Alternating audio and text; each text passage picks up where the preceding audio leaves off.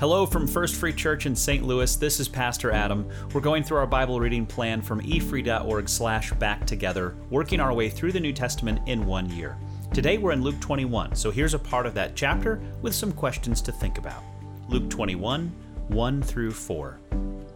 While Jesus was in the temple, he watched the rich people dropping their gifts in the collection box. Then a poor widow came by and dropped in two small coins. I tell you the truth, Jesus said, this poor widow has given more than all the rest of them, for they have given a tiny part of their surplus, but she, poor as she is, has given everything she has. Take a few minutes to think about these questions and dig deeper into this passage. I absolutely love this little story about the sacrifice of the widow and what that means to God. It really shows how God cares more about the heart than the quantity. Why do you think God would care more about the heart motive than the amount of resources people give to his ministry?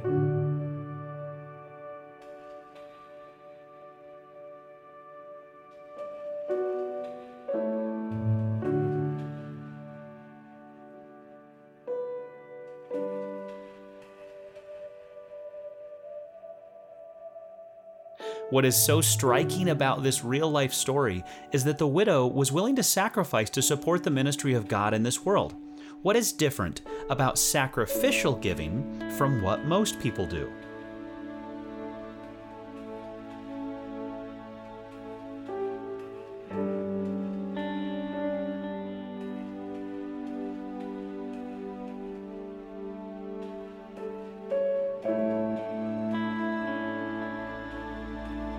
How do you currently give sacrificially to God's work? Are there ways you would like to do this better? Relative to the resources God has blessed you with, whatever they are, what would be like the two coins that this woman gave?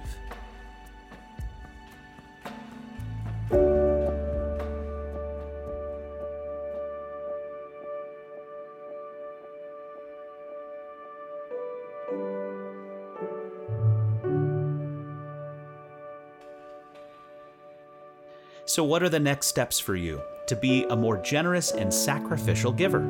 Think it through, make a plan, write it down, and commit to God today to give more sacrificially to His ministry.